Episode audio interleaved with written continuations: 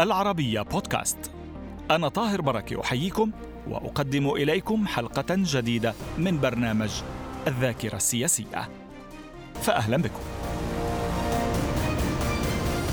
في الحلقة الثانية من سلسلة مع الذاكرة السياسية يتحدث السفير الأردني الأسبق لدى إيران الدكتور بسام العموش عن محاولات إيران اختراق الأردن من خلال تشكيل خلايا نائمة وإرسال حجاج إيرانيين إلى مقام ديني في الكرك ليبقى عدد منهم في الأردن كما فعلوا في سوريا سابقاً. يكشف السفير أن المملكة الأردنية أبلغت إيران في تسعينيات القرن الفائت بأن أحد سفرائها غير مرغوب به بعدما تبين أنه يسعى إلى تشكيل تنظيم مسلح في الأردن. وعن مشروع جر مياه الديسي إلى عمان بواسطة شركة إيرانية أوضح العموش أن الإيرانيين طلبوا تنفيذه بواسطة عمالهم هم وهو ما فسره الأمن الأردني على أنه محاولة لنشر الحرس الثوري في الأردن. وبالتالي رفضه.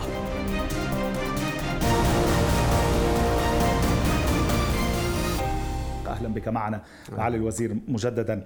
آه، يعني قلت في الحلقة الماضية سنبدأ بموضوع الاختراقات الإيرانية أيضا وأيضا وموضوع التجنيد المزمع أو المفترض. ولكن أريد أن أقف عند نقطة قبل ذلك. هل صحيح أن إيران كانت تطالب الأردن بأموال كان أعطاها الشاه للأردن في سبيل يعني العمل على بعض المراكز الدينية؟ يعني هو في آه، مبلغ لكن مبلغ سخيف يعتبر بين الدول. يعني أن يتبرع الشاه بثلاثين ألف لمقامات الصحابة جعفر وهذه كانت يعني نوع من العلاقة الشخصية بين الملك والشاه. يعني 30 ألف دينار؟ 30 ألف دينار. آه. فهم كانوا يقولوا لترميم لترميم القبور والمراقد يعني. فالأردن اشتغلها يعني ودفع أكثر من هذا بكثير يعني لكن أنا كنت لما سألوني هم عن هذا الموضوع قلت والله أنا أستغرب أن يكون الشاه العلماني يدفع وأنتم تقولوا أعطونا رجعوا لنا المبلغ. المبلغ تم صرفه لكن إذا أردتم إحنا على استعداد أن نرجعه. يعني طالبوكم ترجعوه؟ طالبوا آه أنه أنتم ما عملتوا شيء عملنا بس بدك نعمل على طريقتك أنت هذا شيء آخر يعني. ربما بدهم بناء بطريقة معينة. إحنا إحنا لا نقدس الأموات نحترم الأموات. آه، ولا نتمسح بها ولا كل كل الصحابة عندنا مقدرون ولا تركوا بلادهم لينشروا الإسلام. فليتذكرهم الناس حتى يعرفوا أن الأردن بلد الشهداء. يعني في طاعون عمواس مات عشرات الألوف من الصحابة في الغور الأردني. ولا نميز بين صحابي وصحابي آخر فقلنا لهم إحنا قمنا بهذا وتم صرف المبلغ لكن إذا أردتموه نحن على استعداد أن وفتحوا الموضوع مرة ثانية ولا لا انتهى عند هذا الحد؟ انتهى نعم بموضوع الاختراقات هل فتحتهم عندما عدت من إجازتك؟ لا أنا لم أتحدث في هذا لكن إيران سياستها الاختراق يعني هي تحاول أن تخترق تنظيمات وتخترق دول وتخترق آه، في أي مجال من المجالات سواء كان صحفي ولا إعلامي بصفة عامة أو حتى نيابي آه، لا أدري عن مواقع أخرى يعني ربما بس أنت تحدثت عن ذلك يعني علنا أثناء إجازتك صح؟ في, في عندما كنت في الأردن. بعد عودتك لم يتصل لم يتعاطوا مع الموضوع اطلاقا؟ لا هم لم يعني أخذوا موقف آه، سلبي يعني إنه أنت تتحدث علينا أو عنا. لأني أنا كنت أستمع حتى في البرلمان عندنا بعض الناس كان يتحدث عن التشيع ويقول التشيع السياسي وليس التشيع المذهبي. وأعرف أشخاص يذهبون لاحتفالات السفارة ويحضرونها وليس مجاملة ولكن هناك من يأخذ أموالا يعني. وبالتالي هذا نوع من الاختراق لأن الدول لا يجوز أن تتدخل في شأن الداخلي لأي دولة. يعني لا يوجد ولا دولة عربية تتدخل في الشأن الإيراني الداخلي. فلماذا إيران تتدخل؟ بس هذا تجنيد. تجنيد طبعا. هناك مجندون وإذا بتراقب احتفالات السفارة وتراقب ماذا يجري من احتفالات في إيران ومن الذين يدعون إلى هناك. بيتم التجنيد وبيتم جس النبض وبيتم العطاء و يعني أظن أن هذا شغل الأجهزة الأمنية تعرف من هم هؤلاء. يعني هي محاولات على صعيد شخصيات آه، صحفية إعلامية سياسية يعني حتى بمختلف مختلف أمنية. بمختلف الجهات كلما صح لهم فرصة. مختلف التخصصات. نعم. أي شخص ممكن أن يستفيدوا منه ممكن أن يحاولوا أن يشتروه. هل نتحدث عن فترة معينة مر عليها الزمن أو لا أظن فترة لا أظن فترة هاي سياسة إيرانية مستمرة سواء كان متعلق بالأردن أو غير الأردن. يعني طيلة العقود الماضية وهي مستمرة. نعم. ولا تزال إلى الآن. ولا تزال إلى الآن. نعم. عبر دفع الأموال فقط؟ دفع الأموال وشراء الذمم. بعضهم رخيص ربما مجرد أن يسافر يحضر في مؤتمر بعضهم ربما أن يكرم آه، بغداء. كل واحد وسعره. مقابل ماذا؟ مقابل التأثير الإعلامي كأن يكون صحفي مثلا يكتب مقالات يكتب لصالح إيران أو يلتمس لها العذر أو يدافع عنها. م. آه، هذا مهم أن يكتب في مناسبات الإيرانية ذكرى الثورة يكتب لهم مقال مثلا. تقديم معلومات أمنية آه يعني آه أنا ما عندي المعلومات الكافية في هذا لكن أنا متأكد أنه آه كل واحد له سعر وكل واحد له دور. آه معالي الوزير طلبت أو هم عرضوا عليك توقيع اتفاق أمني بعد هذه الإشكالية التي حصلت؟ لا هم لم يعرضوا أنا اللي عرضت عليهم لأنه هم أرادوا أنه أن يقوموا بمشاريع في الأردن م. منها إقامة مطار في الكراك ومنها جر مياه الديسي لا رح نرجع لهون الموضوعين فيعني أنا اللي اقترحت أنه في أنا أكلم أكلمكم بصراحة في توجس م. أمني وبالتالي إذا أردتم إزالة المخاوف الأمنية اعقدوا اتفاق أمني تأتي أجهزة أمنية وأجهزة إيران وأجهزة الأردن ويتفقوا فإذا اتفقوا فعندئذ الدبلوماسي ينفذ ما تراه الدولة. نعم. عندما عدت كنت تحدثت لي عن مضايقات هل زادت بعد حديثك عن الاختراقات الأمنية؟ آه، طبعا كان في زيادة وكان في تجاهل مزيد من التجاهل وكان في تجاوز بروتوكولات يعني حتى بروتوكولات انتهاء العمل لم يتعاملوا بها لما السفير ينهي عمله يقابل المسؤولين ويودعهم من رئيس الجمهورية إلى وزير الخارجية إلى رئيس البرلمان التشريفات هذا كله لم يتم فأقام لي السفير الجزائري حفل وداع و... ورافقني كنتوا تردوا بس نعم لا كل السفراء حضروا السفراء العرب حضروا وكلهم ذهبوا معي إلى المطار فأنا اكتفيت بهذا نعم. أما الإيرانيون فلم يقوموا بهذا. طب الأردن لماذا لم يبحث في سحب السفير أو استدعاء السفير أو استدعاء السفير الإيراني على الأقل؟ آه تم استدعاء السفير الإيراني مرة لما أقام تنظيما مسلحا في الأردن. كان في أحد السفراء الإيرانيين كان يتصل ويجند ويحاول أن يقيم ميليشيا معينة آه تم القبض عليهم. وتم آه، استدعائه ومن ثم كتب لإيران أن هذا السفير غير مرغوب فيه، طبعا من وقت الدبلوماسيه غير مرغوب فيه. يعني هذا شيء في قطع علاقات يعني بين قوسين طرد. مم. وتم طرده وأخذ الشخص إلى هناك وتم تسليمه. هناك منصب آخر في مؤسسة الإمام خميني. آه، أما تم تلبية طلب الأردن وهذا الشخص غير مرغوب فيه. لأنه هاي تعني أنه لن نتعامل معه. لأنه تدخل في الشأن الأردني أمنيا يعني. يا عمن نتحدث تحديدا هنا وفي أي عام؟ أه والله أنا مش ذاكر بالضبط السنة أه أما هذا حصل في آه، تقريبا يعني في التسعينات. التسعينات.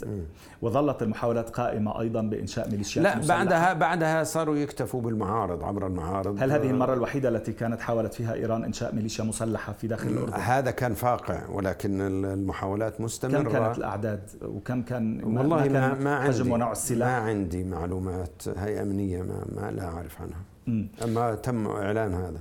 مع الوزير هل كانت هذه الحوادث التي تتحدث عنها موضوع الميليشيا المسلحة أسوأ ما مر في العلاقة الإيرانية الأردنية. باعتقادك؟ طبعا هذا هذا أسوأ شيء لكن آه، لا يعني هذا أن العلاقات سمن وعسل لا العلاقة الأردنية الإيرانية هي علاقة توجس آه، من طرف الأردن م.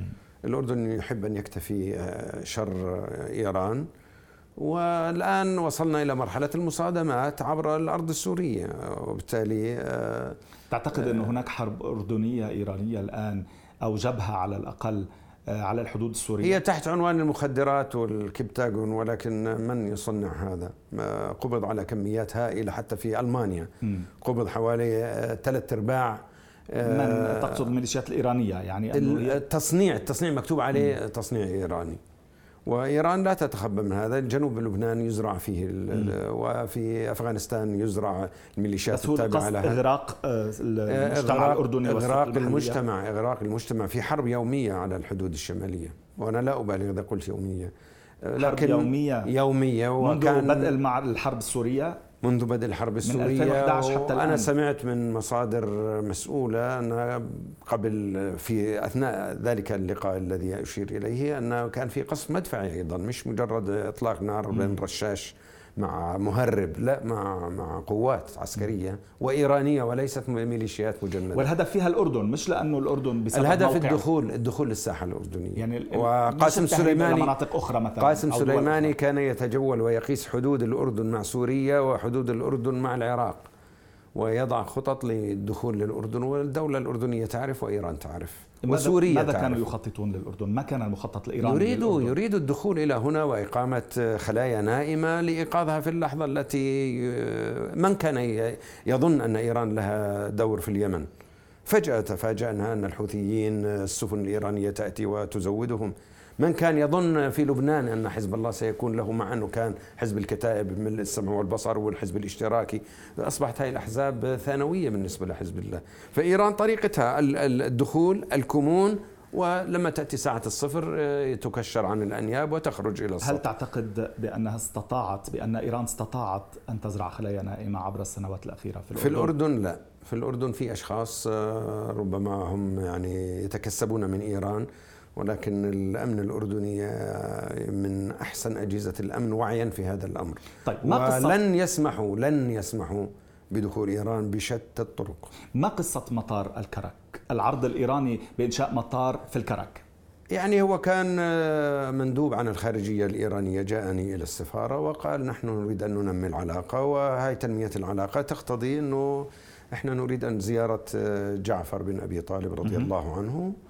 وهو موجود في الكرك فبالتالي آه، الأعداد الإيرانية مسافة برية واسعة نريد طيران ما في طيران إلى هناك لأنه ما في مطار فنحن على استعداد أن نبني المطار وأنتم تبنوا فنادق وتبنوا المطاعم وتستفيدوا اقتصاديا.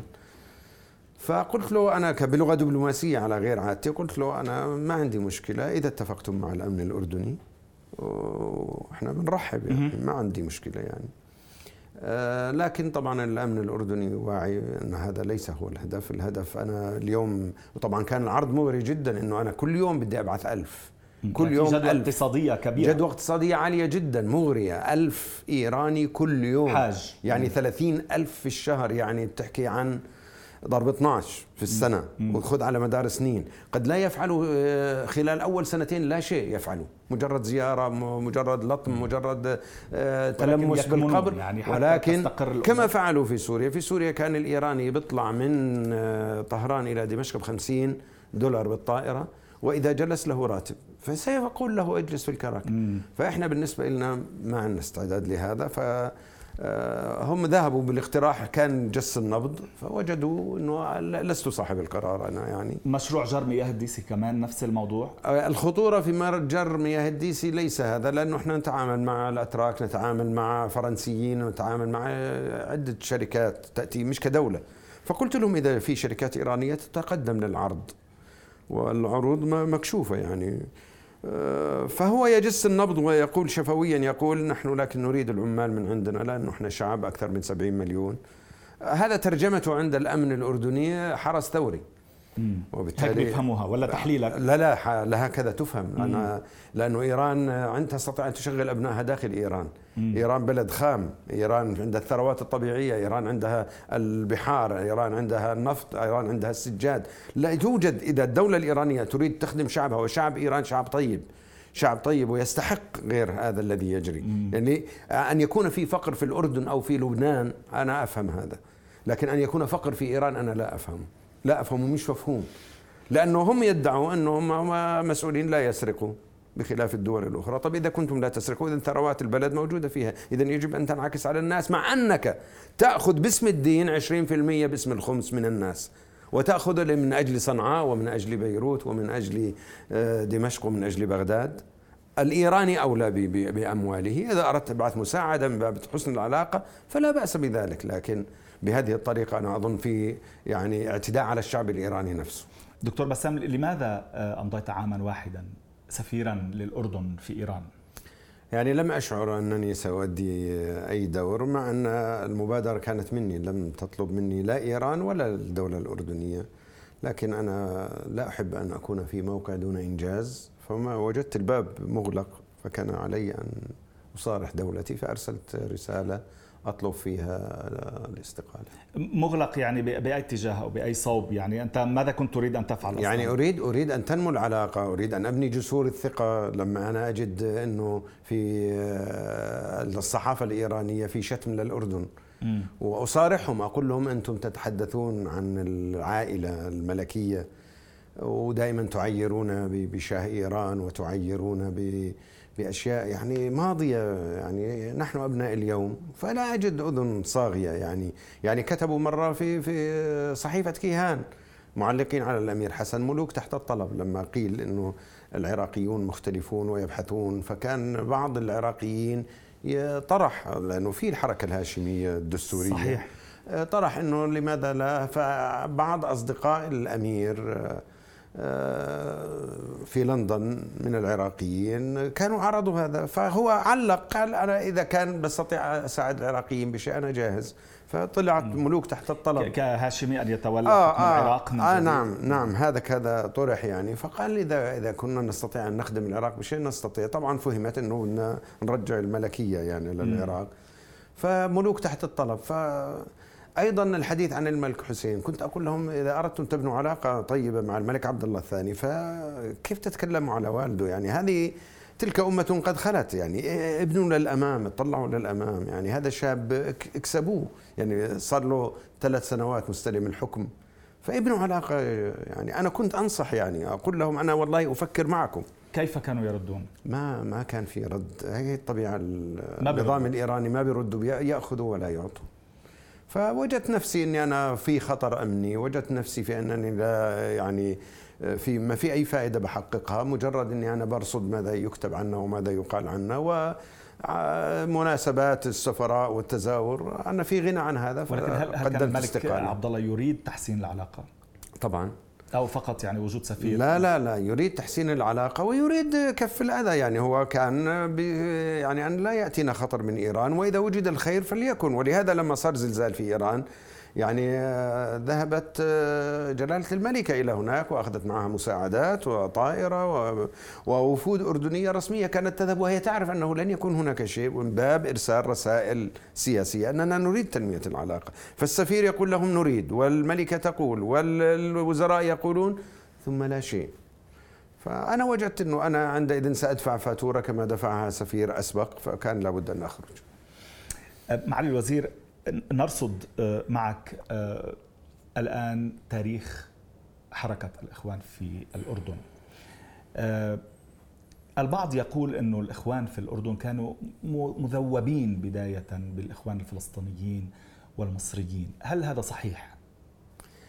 لا الإخوان المسلمون نشأوا مع استقلال الدولة الأردنية في الأردن. في مصر في ال 28 في الأردن سنة ال 45 بدأوا 46 45 آه، لكن طبيعة تكوين الأردن آه، الأردن موجود من آه، مهاجرين. يعني الذين قاموا على التأسيس أصلا هم من الشام. يعني نتكلم عن أبو قورة نتكلم عن البلبيسي نتكلم عن الطباع. هؤلاء كان رؤوس الأموال والشوام دائما بيشتغلوا في التجارة ولهذا كان الخط الحديدي الحجازي هذا يسكن على جانبه. سكنوا في المفرق لأنه الخط من هناك وسكنوا في الزرقاء وسكنوا في معان وسكنوا في المحطة.